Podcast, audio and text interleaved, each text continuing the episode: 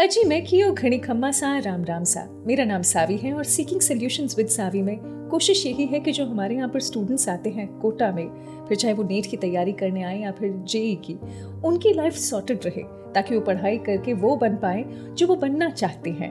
और ऐसे में कई बार स्टूडेंट से बात करते हुए मुझे और डीपली पता लगता है कि उनकी लाइफ में चल क्या रहा है। Today I am meeting somebody who is really brave Shahryar Alam उनका नाम है।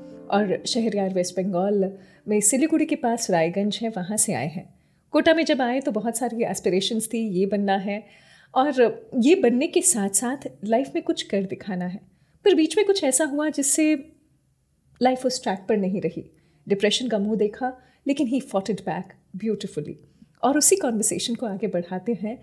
साथ ही आज हमारे साथ जुड़ेंगी एक ऐसी एक्सपर्ट जो शहरयार की लाइफ से हमें क्या सीखना है वो बहुत प्रिसाइजली बता पाएँगी।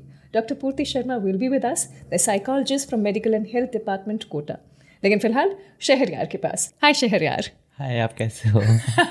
ये सबसे अच्छा है बंदे ने मुझसे पूछ लिया मैं बहुत बढ़िया हूँ हाउ आर यू मैं भी ठीक हूँ। एंड इनफैक्ट देखो मैंने जब तुम्हारा इंट्रोडक्शन दिया है मुझे मालूम है लाइफ में बहुत सारी स्ट्रगल्स और स्पेशली इस मोमेंट पर जहाँ पर आप पढ़ने के लिए आते हैं पेरेंट्स ने भी आपको अपने आप से दूर भेजा होता है सिचुएशन थोड़ी सी क्रिटिकल हो जाती है। And at that moment I first of all congratulate you for dealing with it so beautifully उसके बारे में बात करेंगे पर सबसे पहले तो वेस्ट बंगाल से जब कोटा आए तो कैसा लगा उस मोमेंट पर? मेरे लिए बहुत नॉस्टैल्जिक था। लाइक रायगंज बहुत छोटा सा सिटी है। उससे बाहर निकल के कोटा जैसे बड़े सिटी में आना लाइक मुझे तो घूमने का बहुत शौक था। तो मेरे लिए अच्छा। इतना घर से दूर आना ही बहुत बड़ी बात था। Okay okay. और ये कम्प्लीटली मेरा डिसीज़न था। हाँ ये तो हमारी कहानी में बिल्कुल अलग है। जनरली हाँ. पेरेंट्स कहते हैं कि नहीं हमारे बच्चे को हम इस जगह पर भेजना चाहते हैं यानी कोटा भेजना चाहते हैं। But on your account I know you are probably जिन्होंने लड़ाई करके कोटा में आना पसंद किया। मैं दो दिन तक खाना नहीं खाया था बस कोटा आने के लिए। अच्छा तो उस वक्त क्या सिचुएशन थी? लाइक टेंथ uh, का बोर्ड ख़त्म हो गया उस टाइम पे रिसर्च कर रहा था कहाँ जा सकते बाहर गेटर अपॉर्चुनिटी के लिए तो मुझे कोटा मिला इंटरनेट पे। अच्छा। और उस टाइम पे कोटा फैक्ट्री भी रिलीज़ हुआ था। हाँ राइट राइट राइट तो मुझे बहुत पैसनेट किया कोटा आ सकता हूँ जे की तैयारी आई आई एंड ऑल तो पेरेंट्स से बात किया पेरेंट्स नहीं इतना दूर तो नहीं जा सकते। अच्छा, घर से फिर? बहुत दूर है। एंड कोई नोन में भी नहीं था कोटा में। तो फिर मैंने फिर ड्रामा की जाना है अब तो जाना है। तो मेरे बोर्ड के रिज़ल्ट आने से पहले मैं कोटा आ गया था। पेरेंट्स से लड़ाई करके ऑलमोस्ट बोल सकते हो। अच्छा वैसे you don't look like a dramatic person तो उस वक्त ये ड्रामा दिमाग में कैसे आया? पता नहीं बस हो गया बस और कोई सोच नहीं रहा था बस कोटा आना था तो आना था। अच्छा और हाँ. मन में तब डिसाइडेड था कि हम इंजीनियरिंग ही करना हाँ, चाहते हैं हाँ। हाँ हाँ। गुड तो कोटा आए फिर कैसा लगा? क्या सिचुएशन रही? कोटा आने के बाद पहले तो मुझे बहुत अच्छा लग रहा था क्योंकि घर से इतना दूर बाहर अकेले रहना कम्प्लीटली इंडिपेंडेंट होना हर चीज़ खुद से मैनेज करना तो मुझे बहुत ज़्यादा अच्छा लग रहा था। हाँ क्लास स्टार्ट होने मेरे पास एक महीने टाइम था तो एक एक महीने में कोटा अच्छे से घूम भी लिया था। अच्छा हाँ, क्या क्या घूमा था तब? जिस दिन मैं कोटा आया था उसके अगले दिन ही मैं जो सेवन हंड्रेड का अगले दिन ही घूम के आ गया। ओके हाँ तो कोटा के आसपास बहुत कोटा में इतने सारे पार्क है हर गली गली में पार्क वगैरह तो मुझे बहुत अच्छा लगा इतना खूबसूरत भी होता है सिटी यानी महीना भर तो घूमे हाँ। कोटा के बारे में सब कुछ जान लिया हाँ, वहाँ कोई स्टूडेंट्स हाँ। मिले उस वक्त? हाँ उस वक्त तो फ्रेंड्स नहीं पड़े पर क्लास शुरू होने से पहले पहले कुछ जो बंगाल से थे कुछ फ्रेंड जो मेरे हॉस्टल में स्टे किए थे तो उनके साथ अच्छा बॉन्डिंग हो गया था फिर साथ में घूमने लग गए। वंडरफुल यानी ऑलरेडी एक सपोर्ट सिस्टम बन गया हाँ, था। बनने लगा था। तो फिर जब क्लास अटेंड की पहले दिन फिर कैसा लगा? पहला क्लास बहुत ओरिएंटेशन होता है जो कोचिंग का तो बहुत अच्छा लगा। टीचर्स इतने मोटिवेट करके गए। लग रहा था हाँ अब तो हो ही जाएगा। लाइफ एकदम सेटल है। हम्म। तो ओरिएंटेशन के बाद पहला क्लास रहा। तो मेरा शाम के बैच था दो से से साथ पहले तो कम बैचेस रहते हैं क्लासेस okay. तो बहुत ज़्यादा अच्छा लग रहा था क्लासेस करके क्योंकि मैं जिस जगह से हूँ टीचर्स बहुत गुस्से वाले होते हैं। डंडे करके तो हम टीचर्स से इतना फ्रेंडली फ्रेंडली बिहेव नहीं, नहीं होते। बट कोटा में टीचर इतना फ्रेंडली मिले मस्ती मज़ाक चल रहा है गाना वाना गा रहा है तो ये बहुत एक्साइटिंग था मेरे लिए। ओके ओके एक्साइटिंग पढ़ाई में मज़ा आने लगा होगा। हाँ पढ़ाई में बहुत मज़ा आ रहा था पहले पहले तो। Okay okay. और पढ़ाई में मज़ा आते आते हाउ वो द मार्क्स गोइंग ऑन हाँ पहले एक दो टेस्ट बहुत अच्छा गया बहुत मतलब बहुत ज़्यादा। जनरली सबके अच्छा जाता है मेन नोट में सबके अच्छा जा रहा था। सिलेबस का लोड भी कम होता है और ज़्यादातर चीज़ें हम टेंथ में पढ़ चुके होते हैं तो बहुत अच्छा जा रहा था पहले बहुत स्मूथली जून में मई में बेस्ट स्टार्ट हुआ था मेरा तो अगस्त तक बहुत स्मूथली गया चीज़ें एकदम।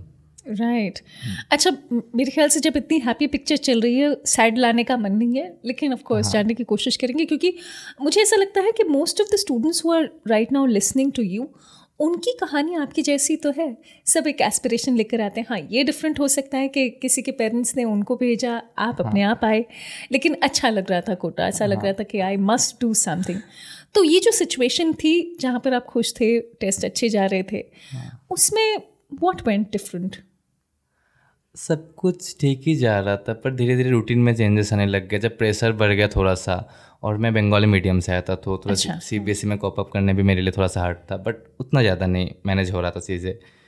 फिर टेस्ट में मार्क करना धीरे धीरे थोड़ा सा कम होने लग गया। कंपटीशन और बढ़ते गए और क्लासेस में कुछ बच्चे होते हैं हर सवाल का जवाब पहले दे देते तो हम लोग बहुत इनसिक्योर होने लग गए। अच्छा। हाँ कि अरे तो इतनी जल्दी हम तो अभी सवाल समझे ही नहीं इसका जवाब भी आ गया। हाउ प्रैक्टिकल हाँ। अच्छा तो ये छोटी छोटी चीज़ें so how did they impact you क्या हुआ क्या? तो धीरे धीरे पढ़ाई में भी थोड़ा बहुत इम्पैक्ट आने लग गया। हर चीज़ से थोड़ा सा जो इंटरेस्ट होता है हॉबीज़ एंड और उससे भी इंटरेस्ट कम होने लग गया धीरे धीरे तो मैं एग्जैक्टली exactly तो मतलब एक्सप्लेन नहीं कर सकता कैसे क्या बट बहुत स्लोली धीरे धीरे इंटरेस्ट कम होने लग गया हर चीज़ से। अच्छा। पढ़ाई से मैं ड्राइंग करता था लिखता था ये सबसे भी थोड़ा सा धीरे धीरे सो so, ये इज़ दैट द रीज़न कि आपको एकदम से ऐसा लगा कि नहीं मैं शायद अब पढ़ाई ज़्यादा करनी है इसलिए ये चीज़ें नहीं करनी चाहिए? हाँ उस टाइम पे ऐसे फील हो रहा था कि हर चीज़ टाइमर्स लगता था पढ़ाई के अलावा। Okay okay. पहले पहले। बट धीरे धीरे फिर भी फ्रेंड्स बने थोड़ा घूमना फिरना फिर ज़्यादा होने लग गया थोड़ा सा। अच्छा तो मतलब, तो मतलब एक तरफ़ तो टेंशन के लिए। हाँ मतलब एक तरफ़ तो टेंशन है कि हाँ, कुछ और नहीं कर सकते। नहीं कर सकते और, और एक तरफ़ पढ़ाई भी नहीं हो रहा। ओके. हाँ और बिहेवियर भी चेंज आने लग गया थोड़ा बहुत बहुत ज़्यादा। तो, तो यहाँ तक ये कितने दिन चला दैट यू प्रोबेबली थॉट ये अगस्त मिड से स्टार्ट हुआ था जितना मुझे याद है। एंड सितंबर अक्टूबर तक थोड़ा सा दो तीन महीने ऐसे चला। अच्छा। ऐसा नहीं कि पढ़ाई नहीं हो रहा था पढ़ाई अच्छा हो रहा था। मेहनत भी कर रहे थे। मेरे फ्रेंड सर्कल फॉर्चुनेटली बहुत अच्छे फ्रेंड सर्कल थे बहुत हेल्पफुल। थे वो लोग। तो ऐसे कोई बुरी संगत टाइप कुछ भी नहीं था। चलो ये all good things happening so then अभी तक भी ऐसा लग रहा है हाँ सब बच्चों के साथ होता होगा मन में टेंशन भी है कि नहीं पढ़ाई करनी है और थोड़ा बहुत घूम भी लिए क्योंकि उस प्रेशर को निकालना भी है। फिर आगे क्या? फिर आगे धीरे धीरे और थोड़ा सबसे दूर होने लग गया। मैं उस टाइम पे मेरे फ्रेंड्स जो थे हॉस्टल में वो लोग मुझे बोलते बात क्यों नहीं करते हो? खाना खाने क्यों नहीं आते हो? खाने का तबीयत खराब होने लग गया सबसे बड़ी बात। खाना बिल्कुल शूट okay. नहीं कर रहा था। अच्छा। लाइक फॉर एग्जांपल वहाँ वेस्ट बंगाल में what do you generally eat और यहाँ like, पर कोटा में सबसे आके दिक्कत नॉन वेज अच्छा। कहीं मेज पे हॉस्टल में तो मिलता नहीं है। Right right. हाँ उसके ऊपर से भी खाने का क्वालिटी ना जब पेरेंट्स आते हैं बहुत ज़्यादा अच्छा होता है। Okay. ये भी हो सकता है कि टाइम के साथ साथ हम लोग यूज़ हो जाते तो अच्छा नहीं लगता ये भी हो सकता है बट खाना पे मन उठ गया था एकदम। तो रोज़ बाहर का खाना खाने लग गए। अच्छा। मैं अकेले नहीं जो मेरे फ्रेंड सर्कल में सब लोग मिलके रोज ऑर्डर करने लग गए रोज ऑर्डर करने लग गए। तो बाहर से भी तो मतलब थोड़ा स्पाइसी ऑर्डर होता हाँ, होगा। स्पाइसी हम रोज होने लग गए। मैं जाना छोड़ ही दिए थे एक टाइम पे जाके। अच्छा हम्म। और मतलब कहने को बहुत छोटी सी बात है लेकिन हाँ, आपको खाना अनहेल्दी भी है बहुत ज़्यादा। राइट हाँ, बाहर के मसाले आई एम सो सॉरी लेकिन होता क्या है कि mothers are very very caring about this आज क्या अच्छी तरह से खाया कि नहीं। सो वेस्ट बंगाल में लाइक जो कंजम्पशन था फ़ूड का और हम्म। यहाँ का बिल्कुल अलग अलग हो गया फिर। अलग। मेरे लिए कल्चर वगैरह वेदर सब कुछ डिफरेंट है एकदम हाँ आई रिमेम्बर यू टेलिंग कि हम्म। मतलब यहाँ पर इतनी सारी कल्चरल डिफरेंसेस हैं। हाँ। तो बट एज अ पर्सन मतलब क्योंकि स्टूडेंट को तो सिर्फ़ पढ़ाई करनी होती है तो क्या ये इतना इम्पैक्ट करता है? हाँ देखो मैं बंगाल में जिस कल्चर से आता हूँ हम कोई मतलब हर स्टूडेंट कुछ ना कुछ एक्स्ट्रा स्किल डेवलप करता है उसके पढ़ाई के अच्छा। साथ। साथ स्कूल में भी रहता है कल्चरल इवेंट वगैरह कोई गिटार सीख रहा है कोई हारमोनियम बजा रहा है कुछ ना कुछ होता ही रहता है। और हम लोग बंगाली लोग थोड़ा लिटरेचर ज़्यादा पढ़ते हैं। पर कोटा आने के बाद ये सब कुछ एकदम बंद हो गया।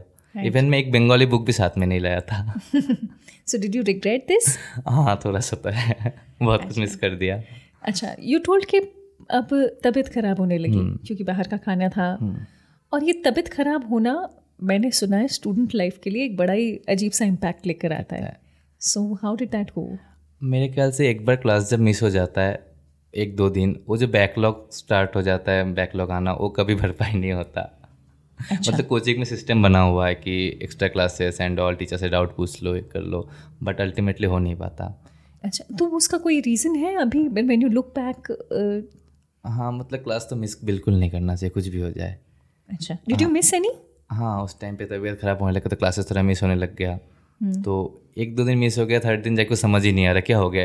ये तो इधर था इधर कहाँ पहुँच गया चीज़ें? तो ऐसी तबीयत क्या खराब हुई? लाइक क्योंकि ऑफ़ कोर्स एवरीबडी उसके लिए थोड़ा हाँ मुझे माइग्रेन और हेडेक का इशू हो गया था बहुत ज़्यादा उस टाइम अच्छा okay did you think a lot हाँ थोड़ा सा ओवर थिंक भी होने लग गया था और कैरियर का लोड था बहुत ज़्यादा और कोचिंग के काउंसिलर के पास गया था तो उन्होंने टेंशन और बढ़ा दिया। अच्छा अच्छा मैं ये पूछूँगी क्योंकि पेरेंट्स को जनरली ये सब बातें पता होती है। पता हाँ। चल पा रही थी तुम्हारे केस में? नहीं यार मैं खुद ही नहीं बताया। उस टाइम पे लगता था कि मैं इतना दूर मैनेज करूँ उनको बताऊँगा इतना दूर है उतना दूर से तो कुछ कर नहीं पाएँगे। उल्टा मैं उल्टा प्रेशर दूँगा तो टेंशन में रहेंगे। हम्म, और ये टेंशन बढ़ते हाँ डायरेक्ट आउटकम तो नहीं बन सकता पेरेंट्स को बता के उस टाइम पे। मुझे ऐसा लगता था उस टाइम पे। और अभी क्या लगता है? अभी तो थोड़ा फ्रेंडली हूँ बात कर लेता हूँ। That's a good thing so अभी तक मुझे सिचुएशन में समझ में आ रहा है कि पहले हम पढ़ाई करना चाहते थे। पढ़ाई करते करते कुछ चीज़ों की टेंशन बढ़ी जब प्रेशर बढ़ा तो एंड देन यू थॉट के चलो पढ़ाई करनी है और टाइम नहीं वेस्ट करना थोड़ा दोस्तों के साथ। इसी टेंशन को दूर करने के चक्कर में बाहर भी गए। Things were not working in terms of food तबीयत भी ख़राब होने लग गई। अब आगे क्या? What all did you start noticing in yourself क्या चेंजेस आए? उस टाइम पे चेंजेस से एक टाइम के बाद मैं सबसे बात करना बंद कर दिया था। इवन मेरे जो सबसे क्लोजेस्ट फ्रेंड थे पृथ्वीराज भैया मेरे हॉस्टल मेट थे तो उनसे भी बात करना बंद कर दिया एक टाइम में। कोई रूम में आता था मुझे इरीटेशन होता था बहुत ज़्यादा। मैं लाइक बाहर निकल जाऊँ मुझे नहीं चाहिए मुझे अकेला रहना है। मैं रात भर हॉस्टल की छत पर बैठा रहता था अच्छा। अकेले हाँ। तो चीज़ें से बहुत ज़्यादा दूर होने लग गया। उस टाइम पर लगा था कि कुछ नहीं हो रहा लाइफ में। क्लासेस जाना भी कम हो गया। तो लकीली पितृज भाई ने नोटिस किया उन्होंने मुझे फिर डॉक्टर के पास लेके गया साइक्रेटिस्ट अच्छा। हाँ उससे पहले मुझे आइडिया भी नहीं था कि डिप्रेशन है and all okay so when did you know कि ये टर्म होती है और you were undergoing this doctor के पास गया डॉक्टर ने मेरे से बात किया उनसे बात किया सब कुछ पूछा फिर उन्होंने वो बोला कि मुझे सीवियर डिप्रेशन है। अच्छा। तो पहली बार मुझे वर्ड उस टाइम पे पता चला था। तो और उन्होंने कुछ बताया कि इसमें क्या होता है? हाँ बहुत सारे सिम्टम्स लिखे थे। मेरे से ज़्यादा बात नहीं की उन्होंने बट मेडिसिन बहुत ज़्यादा दिए थे। Okay so I as I सी तुम्हारे पेरेंट्स ने कभी तुम्हें ये भी नहीं कहा कि बच्चे ये करना? नहीं मेरे घर से कोई लोड नहीं है। वंडरफुल है ना? हाँ। तो एक बहुत मेजर प्रेशर हटा हुआ था। इनफैक्ट पेरेंट्स जब यहाँ भी मिलने आए तो they did not make a fuss out of it they supported पर इसके बावजूद भी है ना there are small things that started impacting you okay और उन सबसे what you think can be change so that अगर उस वक्त को देखें कि हाँ ये चीज़ें प्रिवेंट की जा सकती थी तो वो क्या होगा? हाँ इसका जवाब मेरे पास भी नहीं है। मतलब तो चीज़ें हो जाते हैं। हम ऐसा नहीं सोच सकते कि जाके ऐसा होता तो ये हो जाता। Okay, okay. हाँ मैं ऐसे डील करता हूँ कब हो गया जो हो गया अब उससे लर्निंग लेके हम आगे उसके कैसे डील कर सकते हैं? Beautiful and maybe that is the reason that you could come out of that severe term called depression so Shahryar वैसे तो कोविड के इम्पैक्ट uh, पूरी दुनिया पर बहुत ज़्यादा रहे हैं। बट एज ए स्टूडेंट क्योंकि वो ना आपका तो गोल होता है कि हम इस साल इतनी पढ़ाई कर लेंगे इस साल इतनी कर लेंगे और फाइनली ये निकाल लेंगे। Did that really impact your life क्योंकि ऑलरेडी मेडिसिन खा रहे थे हम्म। और उसके जस्ट बाद हाँ तो बेसिकली हुआ था। डॉ मम्मी आई कोटा डॉक्टर से बात की तो डॉक्टर ने मुझे सजेस्ट किया कि पढ़ाई तो बहुत लॉस हो गया। लास्ट एक दो महीने बिल्कुल पढ़ाई नहीं हुआ था मेडिसिन ऑल तो आप एक काम करो इलेवेंथ वापस से ड्रॉप ले लो। एंड इलेवेंथ वापस से स्टार्ट करो। न्यू बैचेस अर्ली बैचेस जो स्टार्ट होते हैं उससे। तो पेरेंट्स ने भी एग्री किया। मैंने भी ठीक है, कर लेते हैं। तो ज़्यादा एज भी नहीं था तो ठीक है, चल जाता है इतना तो। तो मैंने वापस स्टार्ट किया। मेरा बैच भी स्टार्ट हुआ जनवरी सत्रह अठारह से। Okay okay. और कुछ दिन क्लासेस चला उसके बाद तुरंत लॉकडाउन लग गया। आ, घर पे रोज़ बात होता था कि कोविड कोविड आ रहा है। मैं तो इतना पढ़ाई में थोड़ा ज़्यादा ही ध्यान था उस टाइम पे। कोविड आ रहा है मुझे इतना आइडिया भी नहीं था। और कोटा में पता है न्यूज़ टीवी पे भी कहीं नहीं होता। न्यूज़पेपर भी नहीं पढ़ते बच्चे। तो दुनिया में क्या हो रहा है दुनिया से पूरा अलग हो जाते एकदम। हम्म। एक अलग ही दुनिया है तो did you go back home उसके बाद जब कोविड हो गया पूरा कोटा का हालत बहुत ख़राब था सब लोग एकदम। But hmm. उस टाइम पे बस गया था। हम्म, कोटा से हर जगह के लिए बस निकला उसी बस से गए थे। तो दो तीन दिन का जर्नी था। और घर पहुँचे तो एकदम से ऐसा लगा कि मतलब पढ़ाई कैसे होगी? हाँ एकदम मतलब सब कुछ एकदम से बदल गया था। अभी ऑनलाइन पढ़ाई बहुत सिस्टमेटिक वे में है लाइक ऐप्स वगैरह डेली आप ट्रैक कर सकते हो क्या पढ़ाई हो रहा है क्या नहीं। उस टाइम पे सब कुछ सिस्टम भी नहीं बना था। अचानक से ऑनलाइन हो गया सिस्टम सब कुछ। सो so, वैसे देखो मेरे ये सवाल नहीं पूछना चाहिए but is in that strange कि एक तरफ़ तो आपकी जान है और दूसरी तरफ़ पढ़ाई है? पढ़ाई है। तो हमें पढ़ाई की याद आ रही थी और ऐसा नहीं लग रहा था कि चलो जान बच गई तो ठीक है। वॉज़ इट द केस हाँ ऐसा ही कुछ। जान जान बचना ज़्यादा इंपॉर्टेंट था उस टाइम हाँ लेकिन ऐसा एज ए स्टूडेंट हाँ बट फिर भी मैं ऑप्शन में रखा था कि कोटा में अगर रहना पॉसिबल तो रह जाऊँ। हाँ हाँ क्योंकि पढ़ाई भी इम्पोर्टेंट था बट बहुत लोगों ने बोला कि खाना नहीं मिलेगा ये नहीं मिलेगा मतलब उस टाइम पे। ठीक है चले जाते हैं। बट मैं सेकेंड लॉकडाउन से पहले वापस आ गया था। ओके okay, जब वापस आए फिर क्या सिचुएशन थी? क्योंकि कोटा एकदम तो... खाली था पूरा। मेरे पूरे पीजी में मैं अकेला था। And why did you come हाँ क्योंकि घर पे पढ़ाई नहीं हो रहा था मुझे उतना अच्छा माहौल भी नहीं मिल रहा था। Hmm. हाँ तो मैं सोचा कि कोटा वापस आ जाता हूँ। अच्छा फिर कैसे मैनेज हुआ? हाँ फिर कोटा में आके भी खास कुछ फ़ायदा तो हुआ नहीं ऑनेस्टली बताऊँ क्योंकि वापस तो ऑनलाइन ही चल रहा था कोचिंग तो ऐसे भी बंद था। तो बस चल रहा था कैसे भी करके हाँ मतलब लेकिन हमने अपने आप को ये कहा कि प्रोबेबली मैं यहाँ पर अभी ज़्यादा कंफर्टेबल नहीं हूँ। Let me just take a decision और हम्म। कोटा लौट कर देखते हैं कि वहाँ पर एटलीस्ट पढ़ाई के लिए थोड़ा माहौल तो मिलेगा। हम्म। अच्छा वहाँ से कोविड ऑफ़ कोर्स कोविड का इम्पैक्ट हमारी सभी की लाइफ पर बहुत ज़्यादा था। बहुत ज़्यादा। And thank you for sharing that क्योंकि यू नो हम सभी उस सिचुएशन को डील करने के बाद भी अपने आप से कहते हैं कोई बात नहीं हो गया ना? बट एन है उसका इम्पैक्ट तो रहा है। तो उसका क्या इम्पैक्ट लिटरली आपकी स्टडीज़ पर आज भी है? हाँ आज भी है उससे कोविड से पहले जो स्टडी का फ्लो था वो अभी भी मुझे नहीं लगता कहीं मेंटेन हो पाता है। वो अलग लेवल पे था। राइट उसके बाद ऑनलाइन होने के बाद चीज़ें बहुत बदल गया। And how about your health health मुझे दो बार कोविड भी हो गया था। अच्छा दो बार कोविड भी हाँ, हुआ? दो बार। क्योंकि मैं कोटा में कुछ सोशल वर्क भी कर रहा था लाइक कोविड पेशेंट को खाना पहुंचाना एंड ऑल तो इस चक्कर में भी एक बार कोविड हो गया था। घर वालों डांटा नहीं? नहीं मुझे घर से कोई भी लोड नहीं है। स्वीट घर वालों ने डांटा भी नहीं। घर वाले मतलब कम्प्लीटली फ्रीडम है मेरे खुद की डिसीज़न लाइफ को लेके लेने के लिए। Okay okay. हाँ। एक तरफ़ हेल्थ जहाँ पर अभी डिप्रेशन की मेडिसिन खा रहे थे या नहीं खा रहे थे इस दौरान? नहीं वो बंद हो गया था। हाँ। तो कोविड जब घर गया उधर उतना ज़्यादा एक्सेस नहीं था मेडिसिन एंड ऑल का तो फिर धीरे धीरे बंद हो गया तो बंद ही हो गया। Okay okay. और फिर आगे है ना? चलो ठीक है अब आगे आ गए कोटा वापस। कोचिंग हम्म। भी चेंज हो गई राइट हाँ कोचिंग भी चेंज हो गया। फिर वहाँ पर पढ़ाई अब आगे कैसे बढ़ी and how did you attempt for your exam उसके बाद कोटा एकदम बदल गया पूरा। लाइक क्लासेस में बच्चे भी नहीं थे। पहले बैच में सौ डेढ़ सौ बच्चे होते तो कोविड के बाद बाद दस बीस लोग हैं क्लास में। कोई आ रहा है कोई नहीं आ रहा है। अटेंडेंस का भी पंगा नहीं है। टीचर मतलब एकदम अलग कोटा देखा उस टाइम पे। Okay. बहुत धीमी हुई कोटा। तो it would have been you know helpful to you ना? कि अच्छा है अब तो और पर्सनल अटेंशन मिलेगा टीचर हाँ बट कोटा का जो माहौल है वो तो नहीं था ना बिल्कुल भी। कोटा कोटा कोटा नहीं लग रहा था। अच्छा जिसके लिए हम आए थे वो तो माहौल था ना। माहौल नहीं था। लाइक उस टाइम पे कोई फ्रेंड्स भी नहीं थे सबसे बड़ी बात। और कोई किसी बात नहीं कर सब मास्क पहन के अलग अलग बैठे हुए। तो कितना अजीब उसे उसे ऐसा तो नहीं लगा एंग्जाइटी हो रही है? हाँ बहुत ज़्यादा। किसी से बात नहीं? टीचर सवाल भी नहीं पूछ रहे थे कि मास्क खोल के जवाब देना पड़ेगा। तो एकदम अलग कोटा था उस टाइम पे। I am liking you can still smile at it अच्छा फिर यू नो तुम्हारे केस में ऐसा मुझे लग रहा है कि अपना खुद का इम्यून सिस्टम भी है right in terms of because you're a traveller person तो उसने क्या हेल्प की डिप्रेशन से बाहर निकलने में? हाँ एक्चुअली मेरे सबसे लाइफ में सबसे प्लस पॉइंट है कि मैं घर से फ्रीडम फ्रीडम है पूरा तो मैं कुछ भी करता हूँ तो दे ट्रस्ट मी तो मैं बता देता हूँ इसलिए कि है मैं इधर जा रहा हूँ घूमने के लिए तो अलाउ कर देते हैं। अच्छा। तो जब डिप्रेशन ऑल चल रहा था उस टाइम पे मैं सोलो ट्रैवलिंग और ज़्यादा करने लग गया कि कोटा के पार कभी बूंदी चला गया कभी जयपुर चला गया कभी उदयपुर चला गया। तो ट्रैवलिंग में ये होता है कि नए नए लोगों से मिलते हैं नए नए जगह नए नए स्टोरी तो मुझे बहुत पैसनेट करते हैं सब चीज़ें। और बॉलीवुड ने और बिगाड़ दिया था दिमाग। अच्छा वो क्या किया था? जैसे ये जवानी है दीवानी। ओके वो मूवी हाँ बनी हाँ, तो बनी। सबकी लाइफ में बनी बनना था बस। अच्छा बनी बनना था। हाँ। तो बनी डॉक्टर इंजीनियर थोड़ी था? नहीं था फिर भी। बनी बनना था। बनी बनना था। Okay. तो पर लॉकडाउन के प्लस पॉइंट था कि लॉकडाउन में बहुत से स्किल डेवलप किया मैंने खुद से। Okay, okay. हाँ उस टाइम पे इंटरनेट का एक्सेस बहुत ज़्यादा आ गया था क्योंकि क्लास तो होता नहीं था।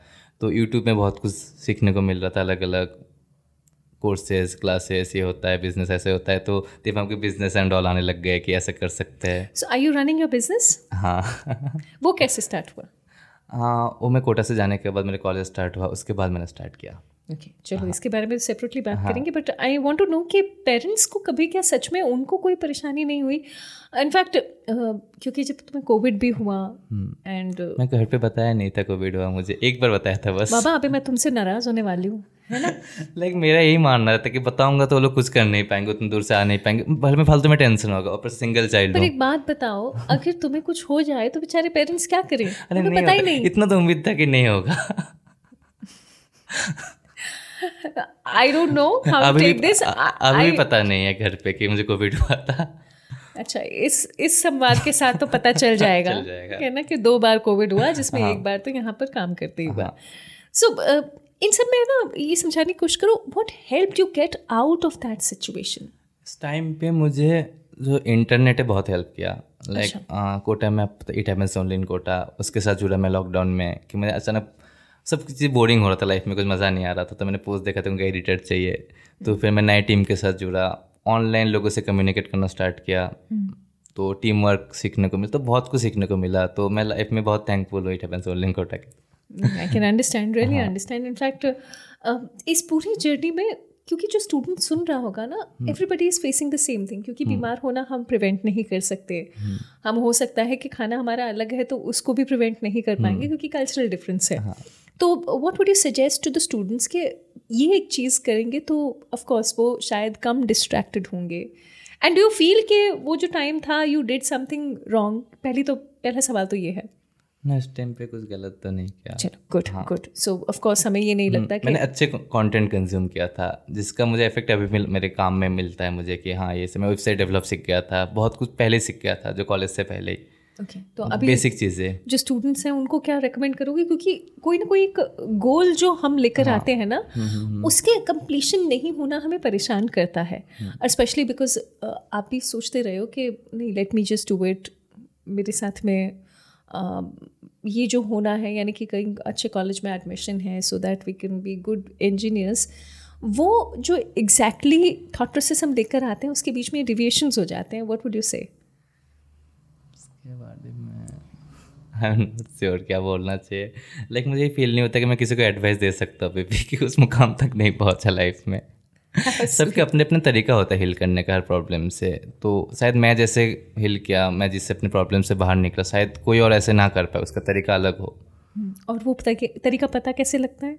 वो खुद से एक्सप्लोर करना होता है खुद से टाइम स्पेंड करना होता है। हम्म, खुद के साथ टाइम स्पेंड भी करना होता है खुद हाँ, को समझना होता है कि this is what I want to do उस टाइम में अच्छी चीज़ किया था मैंने खुद के थॉट्स को लिखना स्टार्ट किया था डायरी में रोज़ लिखता था। Okay. तो ये मुझे हेल्प किया कि एक्चुअली मेरे दिमाग में क्या चल रहा है right, ये जानने में। right. ये बात बहुत इंपॉर्टेंट है क्योंकि हर किसी के लिए जो अपने माइंड को सेटल करने की एक्टिविटी हाँ, वो अलग हो सकती है। अलग हो सकती है। योर्स वाज प्रोबब्ली जर्नलिंग सबके। राइट राइट मेरी क्या है? I think I just stay quiet and maybe then talk to a person और फिर वो हो जाता है। मैं ऐसे में लिख लेता हूँ थॉट्स को। जब मैं लिखने लग जाता है ना तो दिमाग में जितना कुछ चलता है वो बहुत कंप्रेस होकर छोटा सा आउटपुट निकलता है बस। Okay great I think I have gotten a solution पर uh, जो स्टूडेंट्स सुन रहे हैं hmm. उन्हें कोई I know you don't want to give them an advice मैं कोटा में पैसा सजेस्ट करूँगा हॉस्टल ना ले पीजी बेटर है क्योंकि मैं खाने का जो प्रॉब्लम था ना मैं ऐसे सोल्यूशन निकाला था। आ, मैं हर मंथ मेस बदलता रहता था। अच्छा। हाँ तो अलग अलग टेस्ट मिलता था। बाद में जब आया मैं पीजी में गया क्योंकि पीजी ओपन मेस में कोई दिक्कत भी नहीं होता। हॉस्टल में तो ऑप्शन भी नहीं रहता तो हर मंथ अलग अलग टाइप के मेस कभी इधर जा रहा हूँ कभी उधर जा रहा हूँ। मेस चेंज किया इतना फ्रिक्वेंटली तो मतलब इससे खाने की क्वालिटी क्वालिटी नहीं बट टेस्ट अलग अलग होता है। कभी बिहारी मेस लगा लिया कभी पंजाबी मेस लगा लिया तो खाने का टेस्ट का difference so Shahriyar what I learn about you is कि तुम ना लाइफ में चीज़ों को चेंज करते रखना चाहते हाँ, हो हाँ. मुझे कांस्टेंट चीज़ें पसंद ही नहीं है। कांस्टेंट चीज़ें पसंद नहीं अच्छा बिकॉज़ आई नो कि तीन कोचिंग्स भी तुमने चेंज की and then you appear for the exam but finally जब एग्ज़ाम के लिए अपेयर किया उस हम्म। वक्त मेंटल स्टेट क्या थी? मैं बहुत रिलैक्स था क्योंकि मुझे इस टाइम पे लाइफ में क्लैरिटी हो गया था मुझे क्या करना है क्या नहीं करना है। और वो क्या था? हाँ कि मुझे पता था कॉलेज करूँगा उसके साथ साथ बिज़नेस में भी जाऊँगा। एंड थोड़ा सा एक्सपीरियंस भी हो गया था टीम वर्क टीम के साथ काम भी कर चुका था बहुत सारे स्किल्स भी डेवलप कर लिया था तो एक कॉन्फिडेंस आ गया था अंदर से चलो आप स्टार्ट कर सकते so, ये एज जो है तुम्हारी उस हिसाब से थोड़ा बड़ा सपना नहीं था? मतलब हाँ, छोटी एज और बड़ा सपना? हाँ और ऊपर से थोड़ा सा अर्निंग भी स्टार्ट हो गया तो ट्रैवलिंग के लिए घर से पैसे भी नहीं मांगना था ज़्यादा। कि हाँ तो खुद से कर सकता चीज़ें manage I can hear solo traveller तो ना हम एक काम करते हैं। हम्म। अब देखो तुम्हें जितनी ट्रैवलिंग पसंद है हम्म। सावी को उतनी ही मैं उसमें माइनस मार्किंग में जाती हूँ। ठीक है? सो सबके साथ हम रैपिड फायर करते हैं पर शहर यार के साथ हम एक अलग एक्सपेरिमेंट करते हैं। तो देखो मैं मारवाड़ी में तुम्हें जो भी मेरे ट्रैवलिंग के बारे में संवाद हैं वो सुनाऊँगी। And you have to answer in Bengali है ना?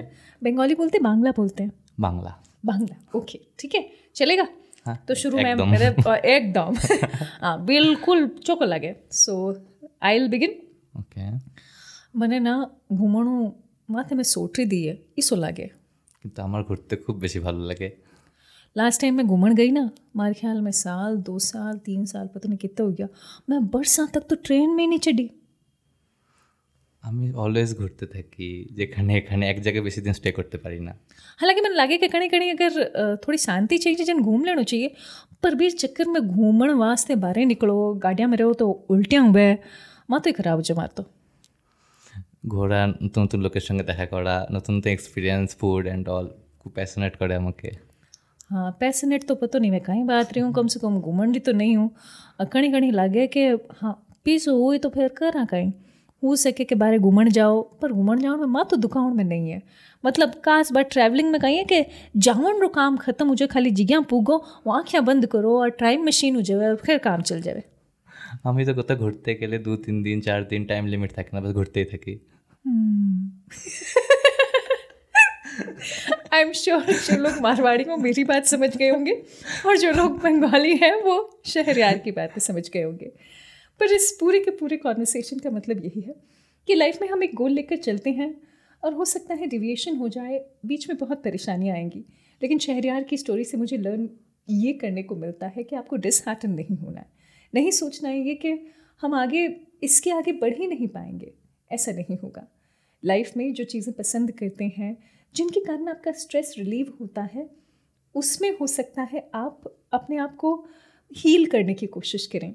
एंड ऑफ़ कोर्स आपके पास जो आसपास के लोग हैं, उनका सपोर्ट तो रहेगा ही। And Shahriyar thank you so much for joining us sharing your story it is really brave क्योंकि मुझे लगता है कि ये जो टर्म है, बहुत सेंसिटिव और भारी है। और जितनी छोटी सी उम्र आपकी है, छोटी सी मतलब बीस साल के हो, लेकिन ऑफ़ कोर्स जब कोटा आए, तब तो चार साल छोटे, सोलह साल के थे okay but thank you for sharing it with us and hope to hear you more so that you can inspire many more बहुत शुक्रिया। Thank you so much so that was Shahryar and Shahryar ने अपनी life से जो भी insights share की हैं क्यों ना इन्हीं इंसाइट्स को यूज़ करें हम ये समझने के लिए कि एक स्टूडेंट जो कोटा में आता है भला उसकी लाइफ और सॉर्टेड कैसे हो सकती है? इनफैक्ट हमारे साथ पहुँच चुकी हैं doctor Purti Sharma and Purti ma'am एक साइकोलॉजिस्ट होने के साथ साथ बहुत सारे ऐसे बच्चों से जब डील करती हैं तो पूर्ति मैम आप ही से जानना चाहूँगी कि हम शहरियार की लाइफ जब देखते हैं, एक नॉर्मल बच्चे की लाइफ दिखाई देती है। पता है हमें कि कहीं कहीं तो हम भी अटकते हैं और जिस वक्त अटकते हैं, उस वक्त एकदम से कोई सल्यूशन नहीं मिलता है। इनफैक्ट शहरियार ने खुद ने कहा है कि मैं खुद कोई एडवाइस प्रोबेबली नहीं दे पाऊँगा।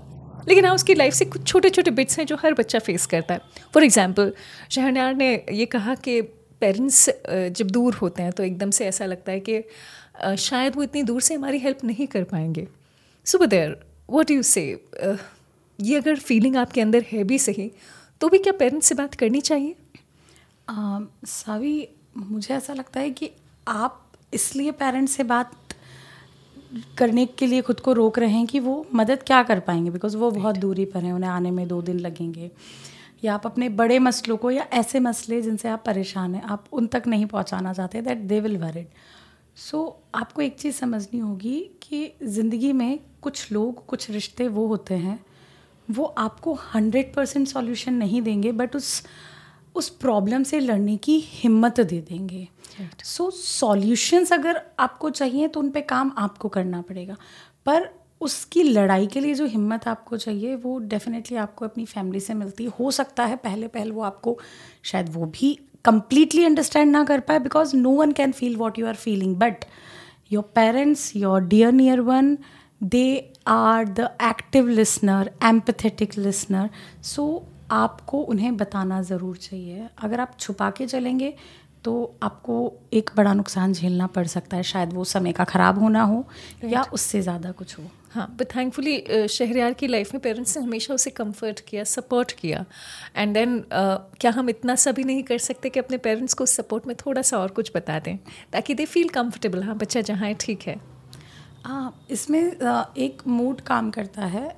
दरअसल बच्चा अपने पारिवारिक परिस्थितियों से वाकिफ़ होता है। Right, right. बच्चा छोटे से बड़ा हो रहा होता है तो उसे दिखता है। मतलब एक छोटा सा इंसिडेंट है। एक बच्चा उसकी उम्र होगी नौ साल। एंड uh, वो कुछ उसके father he is working in a U S mood he is living in India तो उसने मेरे को एक लाइन बोली मैंने कहा why you start this weird behaviour चुप रहते हो नहीं बोलते हो घर पे? सो ये जस्ट सेट कि अरे डैडी काम करते हैं रात भर एंड फिर वो दोपहर को सुबह सोते हैं। फिर ऐसे में अगर मैं उनको बोलूँ कि मुझे ये चीज़ अच्छी नहीं लगती आपकी आप इसे बदलो। आप जल्दी जल्दी किसी से कुछ भी बात भूल जाते हो आप लड़ जाते हो पापा आप मत करो। तो मुझे ऐसा लगता है कि उन्हें बहुत बुरा लगेगा because he is really working hard मुझे इतनी नींद आती है तो उनको भी तो काम करते हुए नींद आती होगी। It is just an example वो बहुत छोटा बच्चा है। पर वही बच्चा जब बड़ा होने लगता है शायद उसके कुछ कॉन्फ्लिक्ट हो सकते हैं अपने पेरेंट्स के साथ बट वो इस बात से डिसग्री नहीं करता कि मेरे पेरेंट्स मेहनत कश नहीं है। Right. उसे पेरेंट्स की मेहनत दिख रही होती है और अब वो ऐसे में उन्हें और प्रॉब्लम्स नहीं देना चाहता जैसा वो सोचता है। Very true in fact it's a very valid point कि हमें भी मालूम है कि पेरेंट्स ऐसा फील करेंगे तो हम बच्चे ना उनको फिर भी बताने से। लेट इज़ जस्ट टॉक और पेरेंट्स भी प्रोबेबली इस बात को मतलब क्या कहते हैं कि आप आगे बढ़कर कहें कि बेटा let's talk that's very important आपको वो स्पेस शुरू से ही देना पड़ेगा। जैसे कि मैं बताती हूँ चाइल्ड साइकोलॉजी में एक बहुत ही कॉमन फैक्टर है।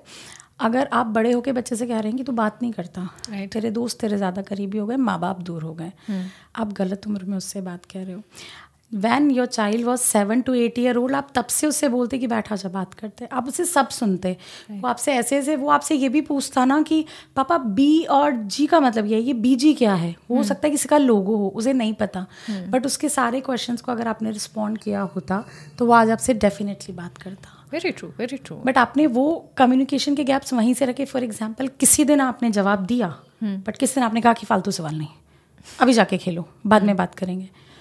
उसके पास माँ बाप एक ही है ना वो कहाँ जाएगा अब दूसरे से सवाल करने? हाँ। Right and that reminds me of food as well क्योंकि ममाज बहुत हद तक है ना बच्चों के खाने के लिए बहुत कंसर्न होती हैं और क्योंकि शहरियार ने बाकायदा ये बात कही है कि उसे बहुत सारे मैसेज चेंज करने पड़े just because he was not loving the food out here और वो एक मोमेंट पर यू you नो know, खाना ऐसा है कि खाना अच्छा नहीं था तो मूड ख़राब हो गया मूड ख़राब हुआ पढ़ाई पर इम्पैक्ट आया। ना uh, मतलब क्योंकि मैं मान सकती हूँ वेस्ट बंगाल से Kota it's it's a different journey ना। ओवरऑल पूरा कल्चरल बैकग्राउंड ही चेंज हो जाता है।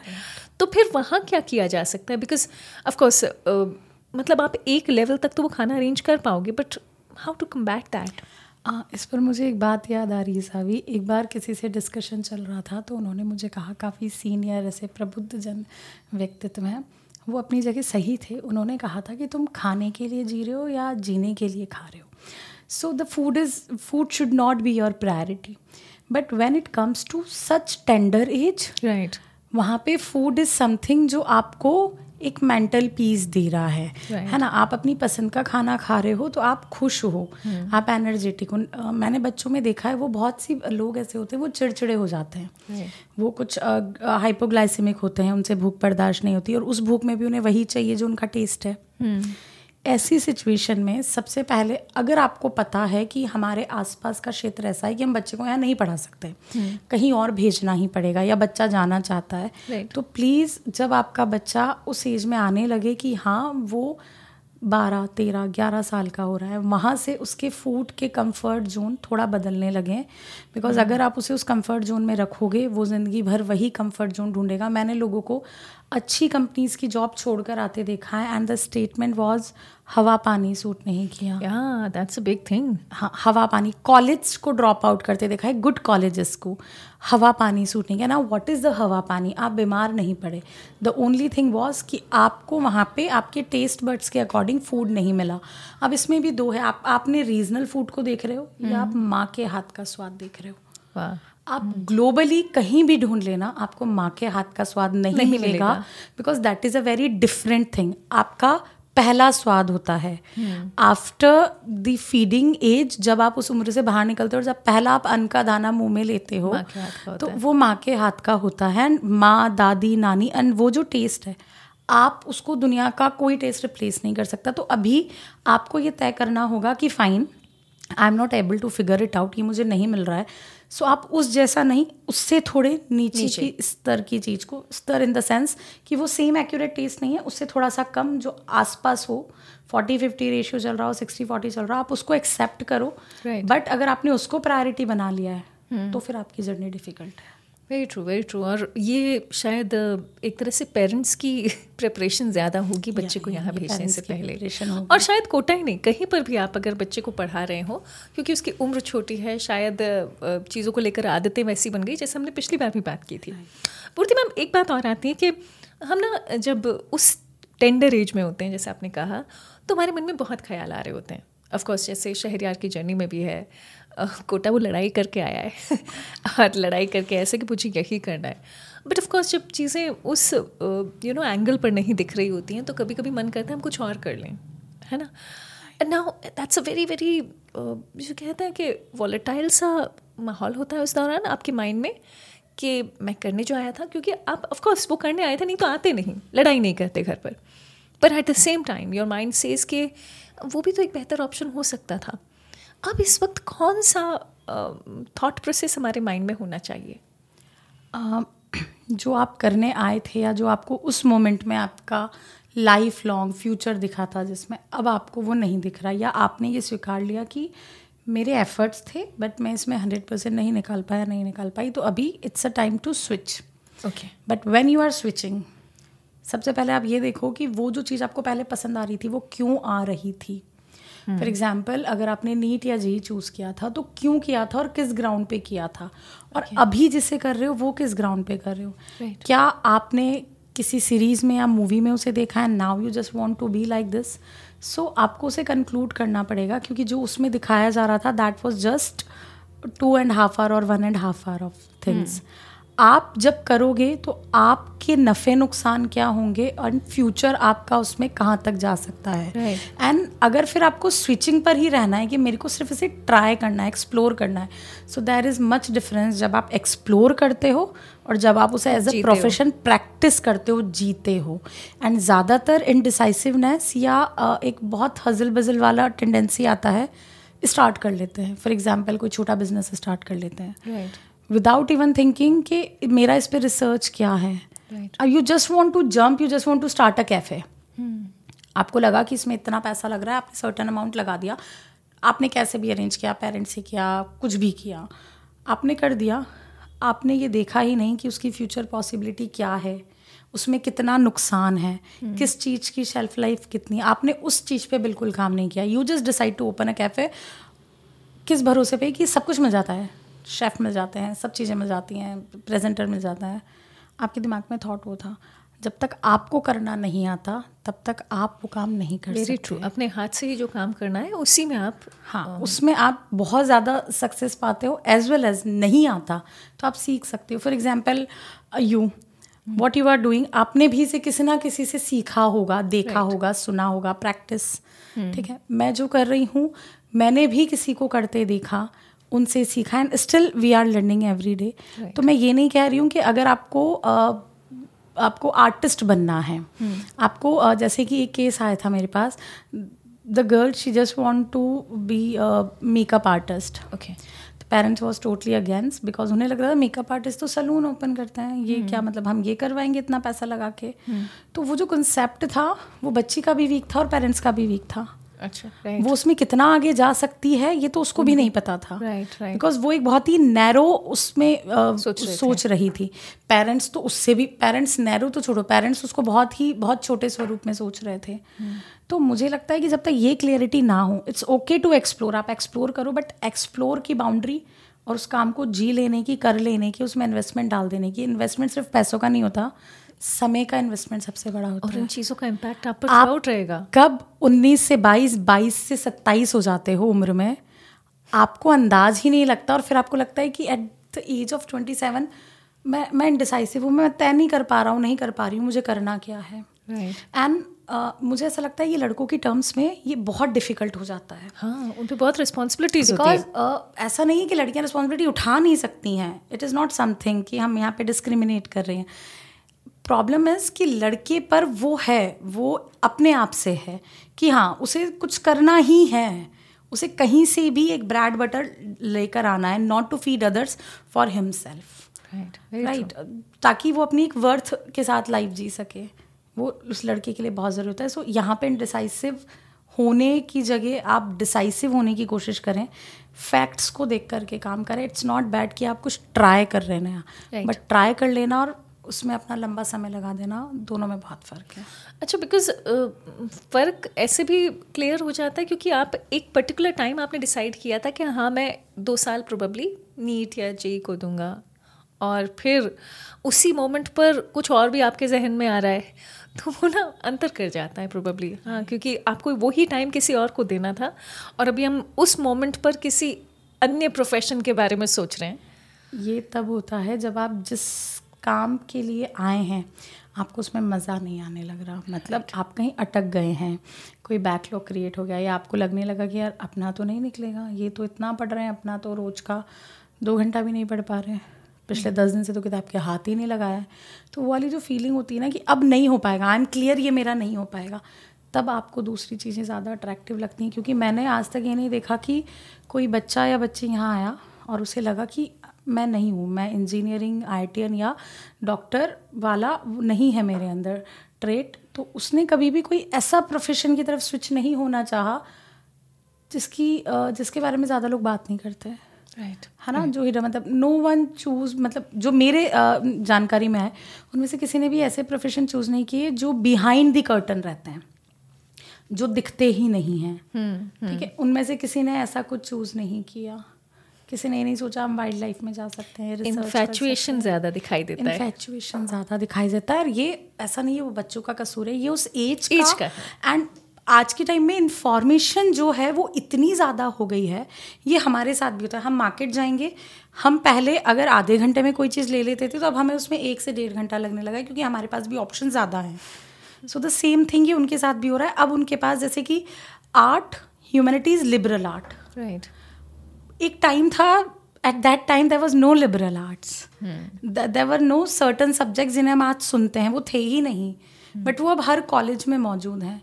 तो बच्चा वहाँ भी कंफ्यूज होता है. तो मुझे लगता है कि ये जो क्लियरिटी है ये अगर स्कूल से ही बच्चों को दी जाए ना अबाउट द करियर तो शायद वो बच्चा बहुत क्लियर रहेगा कि ठीक है मुझमें पोटेंशियल है I want to try for JEE और नीट मैंने इतना समय दिया but after a certain attempt मुझे लग रहा है कि अपन इसके लिए नहीं बने right. तो फिर वो सर्टन पर्टिकुलर प्रोफेशन की तरफ़ ही बढ़े जो उसके लिए ऑप्शन बी और सी था ब्यूटिफुल इनफैक्ट ये क्लैरिटी तो आना बहुत ज़्यादा ज़रूरी है ही सही अच्छा एक बात जो I have been saying this about Shahryar each time is he's been brave enough to share yes. from his life. Yes. मैं मानती हूँ मतलब जो टेंडर एज है उसमें आपके मन में बहुत सारी चीज़ें चलती होंगी but he was so so kind to share with us और जब उसने शेयर किया कि उसे एक पॉइंट पर चीज़ें अच्छी नहीं लग रही थी तो आसपास के लोगों के लिए शायद ये एक यू नो अलार्मिंग साइन हो जाता है। इनफैक्ट क्योंकि खुद तो उस वक्त चीज़ें समझ नहीं आ रही होती हैं तो ऐसे में आसपास वाले लोगों को किन चीज़ों का ध्यान रखना चाहिए? आ, मैंने कुछ टाइम पहले एक बात कही थी कि आप सबको काउंसलर बनना पड़ेगा, सबको। आप अगर एक ऐसे शहर से या प्रोफेशन से जुड़े हो, जहाँ पे बच्चे कुछ ऐसे दौर से गुजर रहे हैं जो उन्हें लाइफ लॉन्ग के ऐसे स्कार दे जाता है जो उनके लिए बहुत ज़्यादा मुश्किल भरे होते हैं। तो आपको सबसे पहले समझना होगा कि कोई भी बच्चा चुप नहीं रह सकता, नहीं ही रह सकता। Okay okay. है ना? अगर वो इंट्रोवर्ड भी है तो भी कोई तो है उसके पास। जिससे बोलेगा। वो रूम से तो बाहर निकलेगा। मतलब एक चार दीवारी में कोई बच्चा बंद नहीं रह सकता अनटिल अनलेस वो बीमार ना है या वो ऐसा नहीं स्थिति है कि वो बिस्तर पर है। अगर वो नहीं निकल रहा है तो ये प्रायोरिटी पे ड्यूटी है उस जगह की जो लोग रह रहे हैं और उसके पीयर ग्रुप की भी। जो उसके आसपास है हो सकता है वो किसी अलग कोचिंग से आप किसी अलग कोचिंग से आपने आज तक बात नहीं करी। But it's all on your human ground कि आप एक बार तो नॉक करें और आपसे नहीं करा जा रहा ना कि आपको ऐसा लगता है कि यार मैं नहीं बात कर सकता किसी से जाके अपने वार्डन को तो पिंग करो कि वो देख लग रहा है कि उसने कल भी खाना नहीं खाया सुबह भी नहीं आया या क्यों नहीं आया आप एक बार पता करो right. हो सकता है वो 200 बच्चों के हॉस्टल में वार्डन नहीं क्लिक कर पाया हो वो भी ह्यूमन है right. तो ये पीयर की भी रिस्पॉन्सिबिलिटी है ये कोचिंग की भी है ये वार्डन्स की भी है एज वेल एज हमारी और आपकी भी उन कैफेज की भी रिस्पॉन्सिबिलिटी है जहाँ पे ये बच्चे अपना टाइम किल करते हैं। hmm. ये उन पार्क्स की या उन कॉलोनी वाले जो लोगों के यहाँ पे पार्क्स होते हैं उनकी भी रिस्पॉन्सिबिलिटी है कि वो देखें कि ये बच्चा क्यों इस टाइम पर आकर बैठ रहा है। hmm. भाई वियर टाइम पे नहीं आके बैठेगा ना तपती धूप में कौन बच्चा पार्क में बैठा और वो अकेला बैठा है अगर उसके साथ कोई नहीं है तो फिर दैन इट्स योर रिस्पॉन्सिबिलिटी कि आप बच्चे को एक बार पिंक करें। या एक बार उससे बात करने की कोशिश करें क्योंकि मुझे लगता है एक डाइवर्जन जहाँ आता है बात करने पे आप कुछ और सोचने लगते हो कोई दूसरा विकल्प तलाशने लगते हो। तो ये ज़िम्मेदारी सबकी है सारी thank you so much for enlightening us with this conversation Purti ma'am you're always a help और शहरयार ने जो बातें शेयर की, आपने उसमें ऐड किया, इसके लिए बहुत बहुत शुक्रिया. And I think with this episode of seeking solutions with Saavi हम इस सोल्यूशन पे पहुँचे हैं कि ज़िम्मेदारी हम सबकी है. Shahryar was brave enough to tell us कि उसकी लाइफ में क्या हुआ और अब हमारी ज़िम्मेदारी है कि हम भी इन बच्चों का ध्यान रखें. कोटा हमारा है. ये एग्ज़ाम नहीं है. ये तो लाइफ को जीने का तरीका है. Take care thank you so much